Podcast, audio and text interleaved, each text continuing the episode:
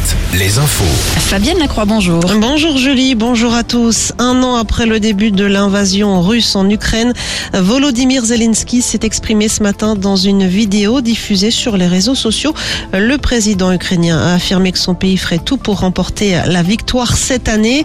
Emmanuel Macron, de son côté, affirme ce matin sur Twitter que la France est aux côtés des Ukrainiens et appelle à leur victoire. D'ailleurs, plusieurs rassemblements de soutien au peuple ukrainien sont organisés ce vendredi dans le pays.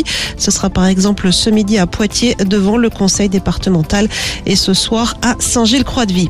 À La Rochelle, le Secours populaire lui va envoyer du matériel médical à l'hôpital de Kiev. Le camion doit prendre la route aujourd'hui. L'adolescent qui aurait tué son enseignante d'un coup de couteau mercredi en plein cours à Saint-Jean-de-Luz doit être présenté aujourd'hui à un juge d'instruction en vue d'une mise en examen.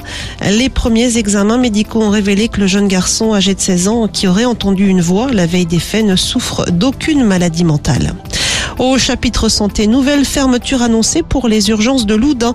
Le service ne sera pas accessible à partir de demain matin et ce pendant 24 heures. En foot, il n'y a plus de club français en Ligue Europa. Nantes, battu 3-0 sur sa pelouse par la Juventus de Turin, est éliminé, tout comme Rennes et Monaco sortis au tir au but. En basket, lourde défaite des filles d'Angers. Hier à Lyon, en quart de finale allée de l'Eurocup, les filles d'Angers s'inclinent 88-58. Les joueurs de l'équipe de France, eux, sont allés l'emporter de 13 points en République tchèque.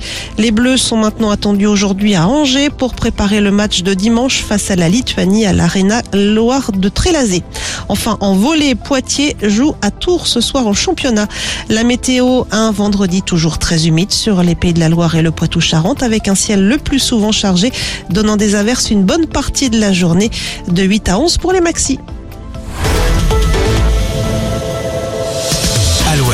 Alouette. le 6-10. Le 6-10. Dans le prochain quart d'heure sur Alouette, on va faire un point sur le